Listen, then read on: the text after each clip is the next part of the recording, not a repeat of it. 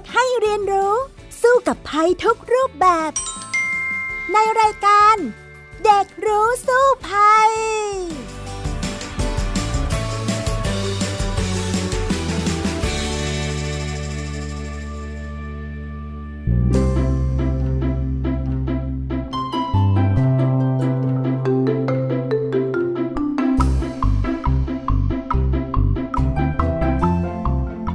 วัสดีค่ะ ต้อนรับคุณผู้ฟังเข้าสู่รายการเด็กรู้สู้ภัยในวันนี้ กับดิฉันดารินกเนิดรัตน์นะคะ และดิฉันวันนี้มาพร้อมกับน้องแท็ทีพกเกรียงปริญญากิจค่ะ สวัสดีค่ะแท็สวัสดีครับค่ะสำหรับวันนี้ที่เราจะมาพูดคุยกันในรายการเด็กรู้สู้ภัยอะให้น้องแท็เป็นคนเฉลยว่า ประเด็นวันนี้เรื่องอะไรคะ ก็เรื่องหม้อทอดไร้น้ำมันเลยครับผม เออหม้อทอดไร้น้ำมันนี่มันจะเป็นภัยยังไงคะทำไมถึงอยากจะคุยเรื่องนี้ล่ะคะแท็ก็ผมสงสัยอย่างหนึ่งครับว่ามันปลอดภัยต่อสุขภาพของเราจริงหรือเปล่า แล้วการที่มันไม่มีน้ำมันนะคะผมกับการที่เออเราให้อาหารมันไม่มีน้ำมันนะครับมมันจะปลอดภัยจริง ๆ หรือเปล่าครับผมหลายคนเขาว่ามันเป็นหม้อที่ดีต่อสุขภาพ จะดีจริงไหมอย่างไรชัวหรือมั่วนิ่ม เดี๋ยววันนี้เราก็ไปพูดคุยกันเลยดีกว่าในช่วง รู้สู้ภัยค่ะ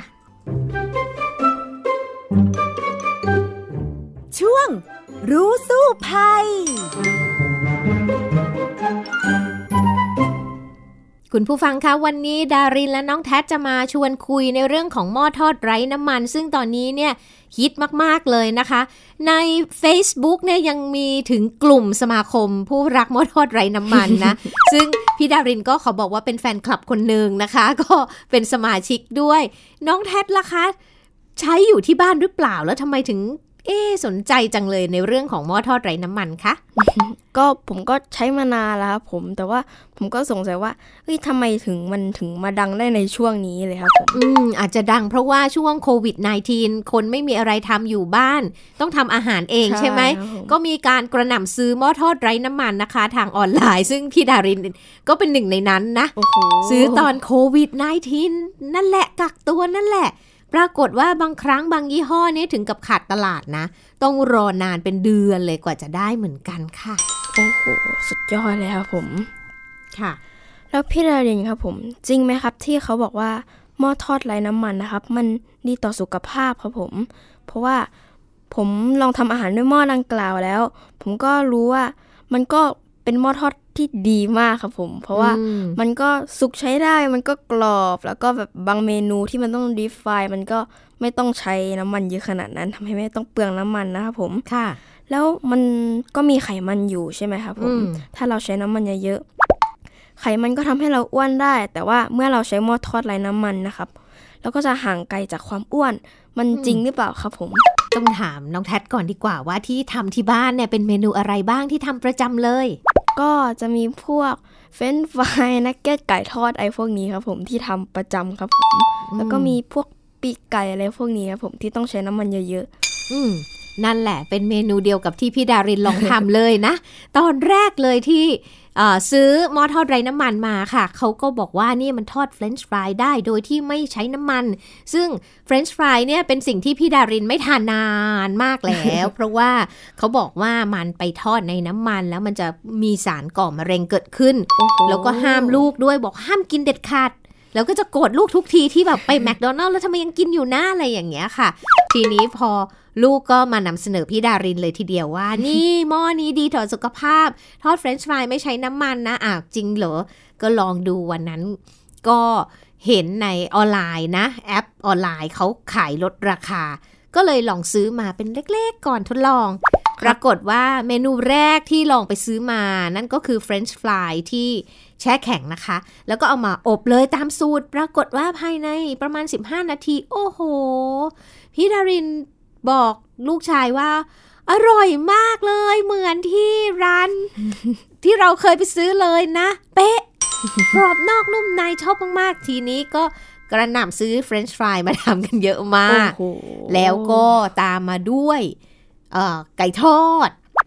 อะไรแบบนี้ที่เราขี้เกียจทอดน้ำมันกระเด็นใช่ไหมเจ็บใช่ไหมมอทอดไร้น้ำมัน โอ้ก็อร่อยดีแล้วก็จะสนุกสนานกับการหมักด้วยอันนั้นอันนี้อันโน้นมากเลยค่ะ แต่ก็กลายเป็นว่าเรานั้นทำให้เรารับประทานของทอดมากยิ่งขึ้น ทีนี้ถามว่ามันดีต่อสุขภาพไหมก็ต้องบอกว่าจริง ๆ มันก็ดีนะ เอาหลักการก่อนแล้วกัน คือหม้อ ที่เป็น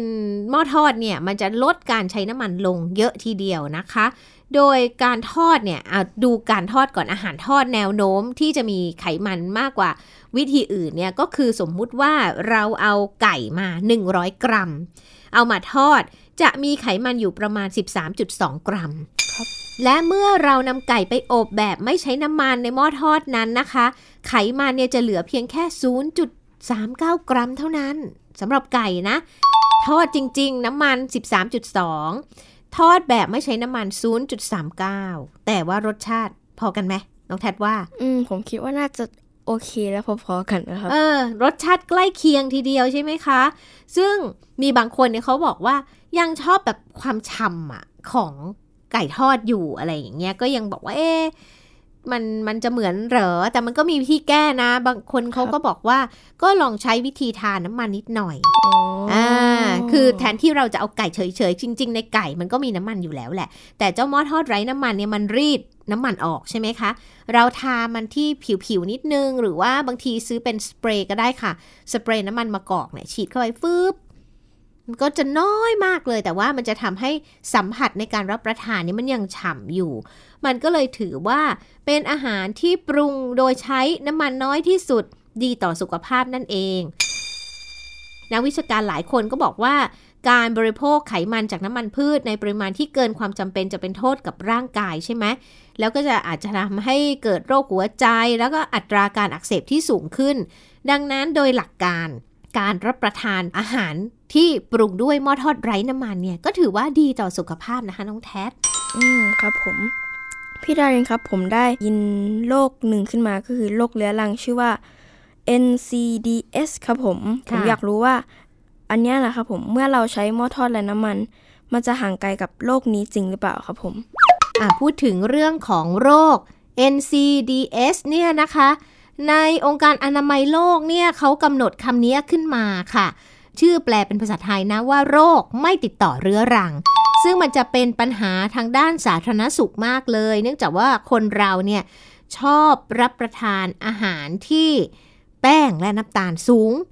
และไขมันสูง ก็เลยทำเป็นโรคหัวใจหลอดเลือด เส้นสมองตีบอะไรแบบนี้ตามมา นั่นก็คือโรค NCD นั่นเองนะคะ ถามว่าไอ้เจ้าหม้อทอดเนี่ยช่วยไหม ก็ช่วยถ้าสมมุติว่าเรารับประทานไก่แทนที่เราจะไปทอดที่เมื่อกี้บอกแล้วครับ มันก็ลดน้ำมันลงไปตั้งเยอะใช่ไหมถามว่าถ้าเรากินโปรตีน เช่นไก่เนื้อหมูอะไรแบบเนี้ยมันจะทำให้เป็นโรคนี้ไหม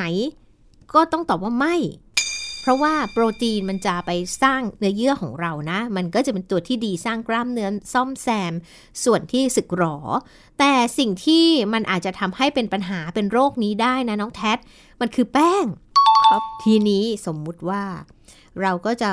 มองเห็นว่าคนหลายคนนั้นเฟ รนช์ฟรายจากที่ไม่ทันเลยโอ้โหก็มาทานบ่อยขึ้นบ่อยขึ้น มันก็จะมีความอ้วนตามมานะ แล้วมันก็อาจจะทำให้เป็นโรคนี้ได้ ฉะนั้นเนี่ย ข้อเสียก็คือ แนวโน้มของคนที่ซื้อหม้อนี้มาแล้ว แล้วก็อยากจะทานอาหารที่เป็นแป้งมากขึ้นเนี่ย ก็เป็นไปได้ไง อย่างเช่นพี่ดารินพักก่อนเนี้ยก็บ้าคลั่งมากในการรับประทานเฟรนช์ฟรายที่ทอดด้วยหม้อทอดไร้น้ำมันปรากฏว่า เอ๊ะพุงชักใหญ่ขึ้นใหญ่ขึ้นแล้ว เราก็ต้องเบาลงหน่อยอะก็ต้องมาพิจารณาแล้วก็ควบคุมตัวเองอะค่ะ ว่าอย่าไปกินแป้งมากนัก บางคนเนี่ยก็อะไรลาปลาท่องโกอะไรที่แบบโอ้ซื้อมาใช่ไหมแล้วมันเหลือใช่ไหมก็เอามาใส่ อุ้ยมันอร่อยจังเลยอะก็กินเข้าไปเยอะ เยอะมันก็อ้วนอยู่ดี อันนี้ก็จะเป็นปัญหาตามมา ฉะนั้นต้องรู้จักยับยั้งชั่งใจนิดหน่อยกับอาหารทอดนะคะ ทานให้มันเหมาะสมเนี่ย มันก็จะทำให้หม้อทอดไร้น้ำมันอะดีต่อสุขภาพเหมือนอย่างที่เขาดีไซน์มันมาเลยล่ะค่ะ อืมครับผม เมื่อพูดถึงหม้อไร้น้ำมันนะครับผมผมก็ได้ยินมาว่ามันอาจจะทำให้เสี่ยงโรคมะเร็งได้ มันจริงหรือเปล่าครับ เพราะว่ามันมีสารก่อมะเร็ง แล้วสารที่ว่ามันคืออะไรแล้วมันจะทำ ปฏิกิริยาอะไรต่อร่างกายครับ เออจริง ๆ แล้วเราต้องมาดูในเรื่องของการทำงานของมันซะก่อน แล้วเอ๊ะมันจะมีสารก่อมะเร็งได้หรือไม่อย่างไรนะคะเขาบอกว่าหม้อทอดไร้น้ำมันเนี่ยมันทำงานโดยการหมุนเวียนลมร้อนรอบๆอาหารภายในหม้ออืมเราจะเห็นว่าครับภายในหม้อของมันมันจะมีตะแกรงแล้วข้างล่างมันก็จะเป็นรูปแบบวนๆนิดนึง แล้วมันก็จะมีพัดลมข้างบนใช่ไหมใช่มันก็ครับจะเป่าให้ลมเนี่ย มันหมุนอยู่ในนั้นอะมันก็เลยทำการอบแบบ จำกัดพื้นที่อย่างนั้นนะคะ แล้วมันสามารถรีดน้ำมันออกมาได้ใช่ไหมอ่าครับผมโดยที่มันอาจจะไม่ต้องใช้น้ำมันเลย หรือใช้แบบสเปรย์หรือใช้น้อยมากอะไรอย่างเงี้ย มันเป็นการกำจัดไขมันหรือแคลอรี่ออกจากอาหารไปในตัวด้วยซ้ำฉะนั้นเนี่ยนักวิจัยเขาบอกว่าหม้อทอดไร้น้ำมันเนี่ยใช้ลมร้อนดึงความชื้นออกจากอาหาร ผลก็คือมันเลยมีลักษณะ เหมือนอาหารทอด แต่ไขมันต่ำกว่ามากอย่างที่เราพูดไปแล้วก่อนหน้านี้นะคะ บางครั้งเนี่ยอาจจะใช้น้ำมันสักหนึ่งช้อนโต๊ะ เหมือนที่พี่ดารินบอกว่าอยากชามหน่อยก็โรยเข้าไปใช่ไหมในการช่วยที่มันจะดึงความชื้นออกมา มันก็จะได้มีความฉ่ำนิดหน่อยในอาหารแล้วก็อร่อยขึ้น รสชาติมันก็จะดีคล้ายกับการทอดด้วยน้ำมัน แต่ปฏิกิริยาทางเคมีที่จะทำให้เกิดเป็นสารก่อมะเร็งเนี่ย มันไม่มีไง เพราะว่าเราไม่ได้นำอาหารนั้นอะไปแช่ในน้ำมัน เหมือนกับที่เราทำการทอดใช่ไหมคะอออย่างเช่น เวลาเราทอดเนี่ยเราก็จะรู้ว่า อุ้ยมันจะมีสารก่อมะเร็งออกมา จากการใช้ความร้อนสูงอะไรแบบนี้กับน้ำมันที่มีปฏิกิริยาหลาย ๆ อย่าง ดังนั้นหลายคนเนี่ยบางทีเขาบอกว่าไม่ทานน้ำมันพืชแล้ว เพราะว่ามันโดนความร้อนสูงเกินไปในการทอดเนี่ย มันจะทำให้อาหารมีสารก่อมะเร็งต่าง ๆ ใช่ไหม อ่าบางคนก็หันไปทานน้ำมันมะกอก น้ำมันมะพร้าวอะไรแบบนี้ หรือบางคนก็บอกว่าขัดน้ำมันหมูอะมันก็ยังเหมือนกับว่าอ่าไม่แปลงสภาพออกไปเนี่ยเอ่อเหมือนกับน้ำมันพืชอะไรแบบนี้ค่ะ แต่เราหลีกเลี่ยงการใช้น้ำมันไปเลยทั้งหมดเลยเนี้ยมันก็จะยิ่งดียิ่งกว่าใช่ไหม หรือว่าใช้น้อยมาก ๆ มันก็จะทำให้ไม่ให้เกิดปฏิกิริยาทางเคมีนี้ขึ้น มันก็เลยจะทำให้เรานะปลอดภัย ไม่ได้มีสารก่อมะเร็งอย่างที่คิดหรอกค่ะอืมครับผมแล้วเราควรที่จะเว้นระยะห่างในการใช้อุปกรณ์หม้อทอดไร้น้ำมันด้วยหรือเปล่าครับผมแล้วถ้าเกิดว่าคนที่มีหม้อชนิดนี้อืมแล้วปรุงอาหารแบบเนี้ยครับ แทบทุกวันพวกเฟรนช์ฟรายอืมของทอดอะไรพวกนี้นะครับผมค่ะ มันก็แปลว่าเราก็จะเสี่ยงอันตรายมากๆเลยใช่ไหมครับ จริง ๆ ก็อยู่ที่ปริมาณการรับประทานด้วย คือถามว่าอาหารในโลกนี้ทุกอย่างอะ มันก็มีข้อดีและข้อเสีย ไม่ได้แปลว่าเท่าขึ้นชื่อว่าอาหารไม่ได้แปลว่าห้ามกินนะครับมันก็กินได้ แป้งมันก็มีประโยชน์ ถ้าเราไม่กินแป้งมันจะเกิดอะไรขึ้นอะน้องแทดรู้ไหมอืมไม่แน่ใจครับ ก็ถ้าเราไม่กินแป้งเลย จริง ๆ มันก็ได้ แต่ครับผมเราจะไม่ค่อยมีแรงอ๋อถ้าเราจะต้องทำงานที่ใช้แรง เช่น เราจะไปวิ่ง เราไม่ทานแป้งเลย มันก็จะเพลียไหมมันก็จะใช่ครับมันไม่ผมีมันไม่มีน้ำตาลในเลือดไหมเออฉะนั้นเนี่ยแป้งก็มีประโยชน์ต้องกินให้พอดีพอดีค่ะสำหรับคนที่ลดความอ้วนเนี่ยเขาก็อาจจะงดแป้งเป็นระยะ เพื่อที่จะลดไขมันเอ่อลดให้มันดึงไขมันออกมาใช้ใช่ไหมแล้วก็ลดน้ำตาลที่กินเข้าไปลงอย่างเงี้ยดังนั้นเนี่ยต้อง balance ไง คือแป้ง โปรตีน อะไรทั้งอย่างอะอาหารห้าหมู่อะกินให้มันสมดุล ดังนั้นเนี่ยก็คือไม่ใช่บ้าคลั่งหม้อทอด แล้วก็เฟรนช์ฟรายทุกวันอย่างโอ้นี้โหก็เกินไงก็กินแป้งเกินไปใช่ไหมอย่างอ่าสมมุติว่าเราอยากผอมอย่างเงี้ยค่ะเขาก็จะแนะนำว่ามื้อเช้าโอเค ทานได้สมมุติข้าวสักประมาณ 2 ทัพพีอ่ามื้อกลางวันสักหนึ่งทัพพี มื้อเย็นไม่ทานข้าวแล้วทานแต่กับอย่างเงี้ยก็ได้ แต่ทีนี้ถ้าหม้อทอดแล้วอะ เราก็เฟรนช์ฟรายไปสักครึ่งกิโล สมมติทานคนเดียวอร่อยเหลือเกินอย่างเงี้ยอืมหลายหลายๆวันเข้าอย่างนี้มันก็อ้วนแล้วมันก็จะเป็นโทษได้เหมือนกันนะคะ อืมครับผม แล้วถ้าเกิดว่าเออเป็นเรากินแป้งไปมากๆเนี่ยครับ แล้วเราก็อืมออกกำลังกายไปด้วยนะครับอะมันจะเป็นผลเสียต่อสุขภาพจริงๆไหมครับอ่าจริง ๆ แล้วอะแป้งอะค่ะ มันก็ยังทานได้ไงเพียงแต่ว่าครับผมต้อง balance ไม่ให้มันมากเกินไป เราก็ต้องคำนวณก่อนนะว่า เรากินแป้งเข้าไปเท่าไหร่ แล้วเราออกกำลังกายเท่าไหร่อ่าอย่างเช่น สมมุติเราดื่มน้ำอัดลมละกันครับอ่าผมันจะมีน้ำตาลอยู่เท่าไหร่ แล้วเราต้องไปวิ่งเท่าไหร่ถึงจะเบิร์นไอ้เจ้าน้ำตาลที่เรากินไปขวดเนี้ย ลงได้ล่ะ ก็มีคนนักวิจัยเขาเคยวิจัยเหมือนกันนะคะ บอกว่าสมมติทานน้ำอารมณ์ไปหนึ่งขวดเนี่ย กว่าเราจะไปวิ่งให้มันเบิร์นนี่อาจจะต้องใช้เวลาเป็นชั่วโมงชั่วโมงนะกว่าจะเบิร์นไอ้น้ำตาลจากแค่น้ำอารมณ์หนึ่งขวด ฉะนั้นลองคิดดูว่าเราแป้งเข้าไปเยอะขนาดไหนอะมันจะใช้เวลาในการเอาออกขนาดไหนล่ะ ฉะนั้นก็ต้องให้มัน balance นะคะค่ะ พี่ดารินครับแล้วพูดถึงหม้อทอดไร้น้ำมันมันมีประโยชน์อะไรอีกบ้างครับผม อะเรามาไล่ประโยชน์นะจริงๆมีประโยชน์และโทษนะคะ ประโยชน์ อันที่หนึ่งเขาบอกว่าหม้อทอดไร้น้ำมันเนี่ยสามารถลดน้ำหนักได้ ถ้าเรา balance เหมือนที่เล่าให้ฟังแล้วก่อนหน้านี้นะ balance เออ balance เพราะว่าสมมุติว่าปกติเราจะทานไก่วันไก่ทอดวันละสองชิ้นสมมุติ ครับผมแทนที่เราไปทอดแบบน้ำมัน เรามาทอดหม้อทอดแทนอย่างเงี้ยมันก็จะทำให้ดีขึ้นไง เพราะว่าน้ำมันมันน้อยลงไปเยอะแล้ว เราก็จะผอมลงได้นะคะ ทีนี้ประโยชน์ของหม้อทอด อีกข้อหนึ่งก็คือ การใช้ความร้อนสูง แล้วใช้ภาชนะขนาดใหญ่ แล้วก็ใส่น้ำมันเข้าไปทอดเนี่ยมันอาจจะทำให้เกิดน้ำมันลวกมือ น้ำมันกระเด็นใส่หน้า โอ้โหโอ้โหเออเฟสชิลเนี่ยมีประโยชน์นะ นอกจากจะไปกันเชื้อโรคเนี่ยกันน้ำมันกระเด็นน้ำมันกระเด็นได้ด้วยอย่างเงี้ยค่ะเอ่อการใช้หม้อทอดไร้น้ำมันปลอดภัยกว่ามากเลย เพราะมันจะไม่มีน้ำมันกระเด็น ไม่ต้องแบบไปเสี่ยงกับความร้อนน้ำมันหกใส่ตัวอะไรแบบนั้นใช่ไหมผมว่าดีจริง ๆ ครับ สบายมากเลยใส่เข้าไปกดเวลาปึ้งไปนั่งเล่นรอเวลาติ้งใช่ไหมอ่าในนี้ดีมาก ต่อไปเขาบอกหม้อทอดไร้น้ำมันช่วยลดความเสี่ยงการเกิดอะคริลามายที่เป็นพิษค่ะ เพราะว่าการทอดอาหาร ด้วยน้ำมันเนี่ยจะมีสารอันตรายที่พัฒนาเป็นอะคริลามายได้ ซึ่งมันจะต้องปรุงด้วยความร้อนสูง อย่างเช่นการทอดปกตินั่นแหละ ทีนี้ผลวิจัยเขาบอกอะคริลามายเนี่ยนะจะส่งผลกับการพัฒนามะเร็งบางชนิด เช่น มะเร็งเยื่อบุโพรงมดลูก รังไข่ตับอ่อนเต้านม มะเร็งทางเดินอาหารหลอดอาหารได้นะคะ เวลาเราเปลี่ยนมาใช้หม้อทอดไร้น้ำมัน ก็เลยลดความเสี่ยงจากการมีอะคริลามายในอาหารไปด้วยซึ่ง ดีนะเขาเรียกว่าดีมากๆ อันนี้ข้อนี้ แล้วยังช่วยลดอาหารทอดที่ลดความเสี่ยงของโรคอีกอย่างการทอดแบบเก่าๆอย่างเงี้ยค่ะ ก็จะทำให้เราเสี่ยงภาวะแทรกซ้อนโน่นนี่นั่นได้นะ ซึ่งก็ถือว่าข้อดีถ้าเรากินแบบบาลานซ์นั่นเองทีนี้ถามว่าข้อเสียบ้างเป็นยังไง พี่ดารินก็อยากนำเสนอว่า คนหนึ่งอย่างที่เราคุยกันไปแล้วครับผมควรจำกัดปริมาณแป้งลงหน่อย เนื้อที่จะทานเนี่ยค่ะ ก็ทานได้จริง ๆ เนื้อเนี่ยดีกว่าแป้งนะ ถ้าในแง่ของการซ่อมแซมร่างกายส่วนที่สึกหรอแล้วมันก็จะอิ่มเร็วด้วยบางคนเนี่ยบอกว่า โอ้ยกินเท่าไหร่ก็ไม่อิ่มก็เลยต้องกินเยอะ ลองกินเนื้อสิเนื้อเช่น เนื้อไก่อ้าวสมมุติกับข้าวเงี้ยสมมุติข้าวข้าวเรากินสักสี่ทัพพีสมมุตินะ แล้วมาเทียบกัน คือหมายความว่าคนโบราณคนไทยอะมักจะบอกให้กินข้าวเยอะๆกับน้อยๆใช่ไหมผิดเปลี่ยนใหม่ค่ะ เอากลับขึ้นมาให้เยอะเอาข้าวให้มันน้อยลงอะ เราก็จะผอมลงได้ ลองกินไก่สักสองชิ้นนะ แอกแล้วอะ ไม่ไหวแล้ว อิ่มใช่ไหมทำให้เราทานข้าวน้อยลง หรือ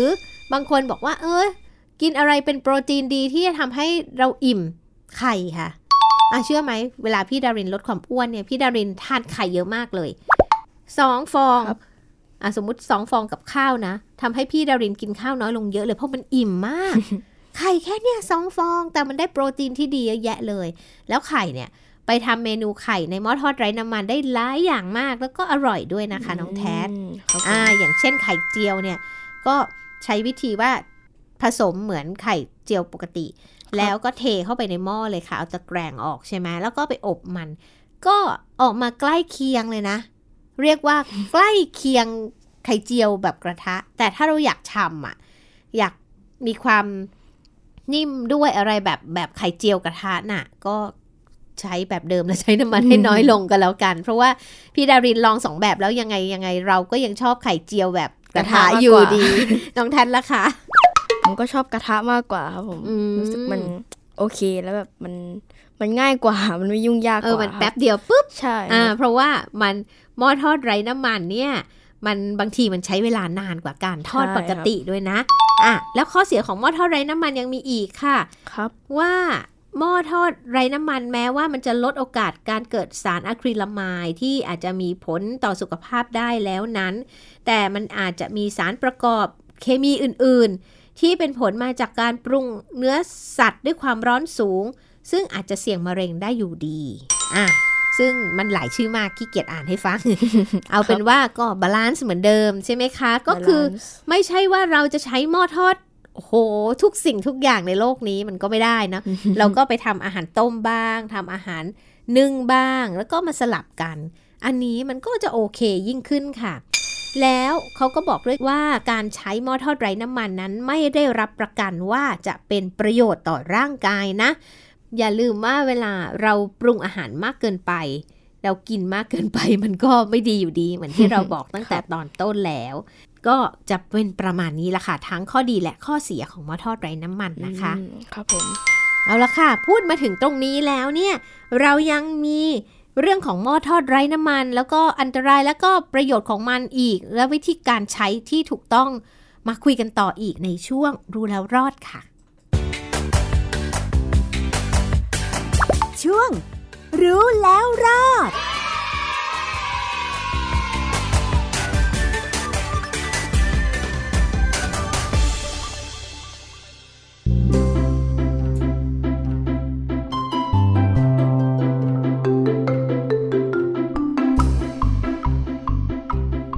ถึงช่วงรู้แล้วรอดแล้วนะคะ คราวนี้มาคุยกันต่อในเรื่องของหม้อทอดไร้น้ำมันอะน้องแท็คิดว่ายังไงบ้างเกี่ยวกับเรื่องนี้คะอืมครับผมพูดถึงระบบไฟของหม้อทอดไร้น้ำมันนะครับผมค่ะผมอยากรู้ว่ามันเป็นยังไงครับผมแล้วมันใช้พลังงานมากน้อยแค่ไหนครับ แล้วเราควรที่จะเสียบปลั๊กทิ้งไว้ไหมครับผม อืม เรื่องของพลังงานเนี่ย เวลาเราซื้อเครื่องใช้ไฟฟ้ามาทุกอย่างค่ะ เราต้องดูเหมือนกันนะว่ามันกินไฟเท่าไหร่ครับ พี่ดารินว่าหม้อขนาดเล็ก ก็จะกินไฟน้อยกว่าหม้อขนาดใหญ่ ซึ่งเดี๋ยวนี้หม้อทอดไร้น้ำมันเขาจะมีหลากหลายประเภทมากเลยอ่าแล้วแต่ประเภทแล้วอีกอย่างหนึ่งก็คือ เครื่องใช้ไฟฟ้านะคะ ถ้าใช้เสร็จแล้วไม่ควรจะเสียบปลั๊กทิ้งไว้เลย เพราะมันอาจจะมีการไฟช็อตไฟดูดอะไรก็ตามได้ไฟรั่วได้ ฉะนั้นเนี่ยใช้เสร็จแล้วดึงปลั๊กออก แม้แต่ไมโครเวฟพี่ดารินใช้เสร็จก็ดึงปลั๊กออกเช่นกันโอ้ไม่เสียบทิ้งไว้เลยนะคะ เพราะว่า มันอาจจะเกิดเหตุได้ อย่างเช่นมีบางบ้านนะในต่างจังหวัดเนี่ยค่ะ ก็เสียบปลั๊กนู่นนี่นั่นทิ้งไว้แล้วเกิดฟ้าผ่าลงมา มันก็วิ่งมาตามสายไฟในบ้านนะทำให้เครื่องใช้ไฟฟ้าเสีย เหมือนบ้านสวนพี่ดาริน แถวระยองเนี่ยล่าสุดเลย เพิ่งเกิดเหตุว่าฟ้าผ่า เพราะว่าสายล่อฟ้ามันหักลงมาตอนเกิดพายุ แล้วฟ้าก็ผ่าเข้ามานะ แล้วก็ทำให้ตู้เย็นที่ในบ้านเสียไปเลย เออ แล้วก็เครื่องใช้ไฟฟ้าหลายอย่างที่เสียบปลั๊กทิ้งไว้อะเสีย ฉะนั้นเนี่ยเราไม่ควรเสียบอะไรทั้งนั้น ที่เป็นเครื่องใช้ไฟฟ้าเสียค่ะเอาดึงดึงปลั๊กออกดีกว่าเพื่อความปลอดภัยนะ แม้แต่ทีวีก็เหมือนกันค่ะ โอ้โหตอนนี้นะผมต้องรีบกลับบ้านไปดึงดึงปลั๊กเลยครับผมหลังจากรู้อ่าบางคนนะใช้ปลั๊กพ่วง ใช่ไหมแล้วก็ครับจะมีผมตัวแปะที่มีฟิลใช่ไหมใช่ครับไม่ชิไม่อาจไม่ปลอดภัยก็ได้บางครั้งอาจจะมีฟ้า ไหลลงมาสายไฟกำลังไฟฟ้าฟ้าผ่าเนี่ยแหละค่ะ ฉะนั้นเนี่ยมันไม่สามารถป้องกันเครื่องใช้ไฟฟ้าเราได้ อย่างบ้านพี่ดารินเนี่ยก็จะเสียบกับทีวีใช่ไหมครับแต่ดูเสร็จแล้วดึงปลั๊กเลยออกทั้งหมดเลยโอ้โหจบดีกว่าเยอะเลย คือเซฟดีกว่านะคะ อันนี้เป็นเรื่องของไฟฟ้าเครื่องใช้ไฟฟ้าที่จำเป็นเพื่อความปลอดภัยของเราอืมครับผม เมื่อพูดถึงหม้อทอดไร้น้ำมัน สิ่งหนึ่งที่เมื่อเราทำเสร็จแล้วก็คือการล้างใช่ไหมครับผมอืมผมสงสัยว่าเมื่ออาอย่างผมนะครับทำเฟรนช์ฟรายก่อนนะครับผมค่ะ แล้วก็ตอนพอผมทำเสร็จปุ๊บมันก็ยังไม่ได้สกปรกไม่ได้เปื้อนอะไรมากครับผมค่ะ เราจำเป็นที่จะต้องล้างเลยหรือเปล่าครับผม พี่ดารินแนะนำว่าล้างทุกครั้งล้างทุกอย่าง อย่าลืมว่าอาหารเราเป็นแป้งเป็นอะไรสารพัดน่ะมันก็จะมีแบคทีเรียเกิดขึ้น ใช่ไหมพี่อืมดารินเคยเห็นบางคนเหมือนกัน คือไม่ล้าง คือทำอะไรก็ตามแล้วก็ยังมีเคลอะเคลอะๆอยู่มันจะแบบโอ้โหมันไม่ดีนะคะล้างเถอะครับอันอันแรก อันที่สองเนี่ยมันล้างยากใช่ไหมใช่เออเกิดปัญหาอะไรคะน้องแทดเล่าก่อน ก็คือผมแบบตอนแรกนะผมทำแล้วแบบมันมันมันไม่ได้เปื้อนเยอะอะครับ ผมก็เลย ตั้งใจที่จะไม่ล้างแล้วหลังจากนั้นพอทำไปหลาย ๆ ครั้งปุ๊บมันก็ปิดเยอะมากเลยแล้วก็ผมก็เลยค่อยล้างทีหลัง อ่า แล้วทำยังไงถึงจะล้างออกคะเพราะว่ามันจะล้างยากละ เพราะเราไม่ล้างทุกครั้งไงอะตอนแรกทำไงคะผมก็เอามันไปแช่น้ำแล้วก็บีบน้ำยาล้างจานไปก่อน แช่ค่ะนานๆแล้วก็หลังจากนั้นสองสามหมายถึง พอแช่เสร็จแล้วผมก็ออกมาแล้วก็เอามาขัดด้วยขัดก่อนนะครับผมแล้วตรงส่วนตรงตะแกรงครับ เราจะสังเกตได้ว่ามันจะมีเอ่อเรียกว่าเป็นพวกเล็กๆ ที่แบบมันจะดำๆใช่อ่าที่มันจะติดอยู่ ผมก็ใช้แป้งสีฟันบีบ น้ำยาล้างจานแล้วก็เอามาขัดครับผมอืมออกไหมก็ใช้ได้ครับผมก็ทำอย่างนั้นทุกครั้งมันก็โอเคครับ อืม ซึ่งพี่ดารินก็มีวิธีแนะนำเพราะพี่ดารินก็เจอปัญหาอย่างนี้เหมือนกัน แล้วก็มันล้างยากก็ต้องใช้แปรงสีฟันใช้วิธีเดียวกับน้องแท็นั่นแหละ แต่มันมีวิธีที่บันเจิดกว่านั้น เพราะว่าพี่ดารินไปหาในเน็ต คือขี้เกียจล้างตะแกรงอย่างนี้ เขาก็บอกว่าก็ลองใช้ฟลอยด์ที่เราห่อปลาย่างอะ่ะ มาห่อก่อนสิห่อตะแกรงไว้ แล้วมันก็จะไม่เกิดปัญหาติดตะแกรงอีกซึ่งพี่ดารินใช้แล้ว แล้วก็เป็นเช่นนั้นค่ะดีมาก ๆเลย ก็ไม่ติดตะแกรงแล้วนะ ถึงเวลาเนี่ยเวลาเราใช้เสร็จแล้วเราก็เอาฟอยล์เนี่ยทิ้งไปไอ้น้ำมันนะมันก็รีดออกมามันก็อยู่ในนั้นแหละ หรือบางอย่างมันล้นมันก็จะตกเข้าไปข้างล่างใช่ไหมคะมันก็จะช่วยให้ชีวิตเราง่ายขึ้นเยอะ แต่พี่ดารินก็เห็นบางคนเขาก็โพสต์ในเน็ตนะว่ามีวิธีที่ดีกว่าอีก เช่น ไม่อยากใช้ฟอยล์ก็ใช้ใบตองสีเออเอาไปรองไว้ก็ใช้ได้หรือว่าใบผักใหญ่ๆ เช่นผักกัดขาวอย่างเงี้ยเอามารองไว้ก่อน มันก็จะทำให้ไม่เกิดปัญหาเหมือนกัน แต่มีคนแนะนำด้วยค่ะสำหรับ มันติดตะแกรงเยอะๆนะเขาบอกว่าวิธีคือให้ใส่น้ำยาทำความสะอาดจานเนี่ยนะก็คือน้ำยาล้างจานเนี่ยใส่เข้าไปในถาดรองน้ำมัน แล้วก็ตะแกรงทอดก่อน แล้วเติมน้ำร้อนลงไปในถาดรองและตะแกรงทอดนั้น รอจนน้ำร้อนมันเย็นลง แล้วใช้ฟองน้ำและน้ำยาล้างจานนั้น เช็ดล้างให้หมดขัด แล้วรูที่ตะแกรงทอดนั้น ถ้าหากว่ามันติดยังอยู่นะ ก็ใช้แปรงสีฟันขัด เท่านี้มันก็จะกลับมาเป๊ะเหมือนเดิมได้ ต้องลองดูนะคะ อันนี้ก็เป็นวิธีที่ฝากเอาไว้ในวันนี้ หวังว่าใครมีปัญหาล้างตะแกรงล้างโมไม่ออกก็ใช้วิธีนี้น่าจะดีเหมือนกัน เอาล่ะ คุยไปคุยมาเวลาหมดซะแล้วล่ะน้องแท็ดครับวันนี้ผมลาคุณผู้ฟังไปก่อนนะคะ คราวหน้าเราหาเรื่องที่สนใจใกล้ ๆ ตัว เพื่อความปลอดภัยของทุกคนมาคุยกันใหม่ วันนี้พี่ดารินและน้องแท็ดสวัสดีค่ะ สวัสดีครับ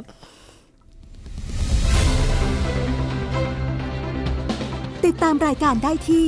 www.thaipbspodcast.com แอปพลิเคชัน Thai PBS Podcast หรือฟังผ่านแอปพลิเคชัน Podcast ของ iOS Google Podcast Android Podbean SoundCloud และ Spotify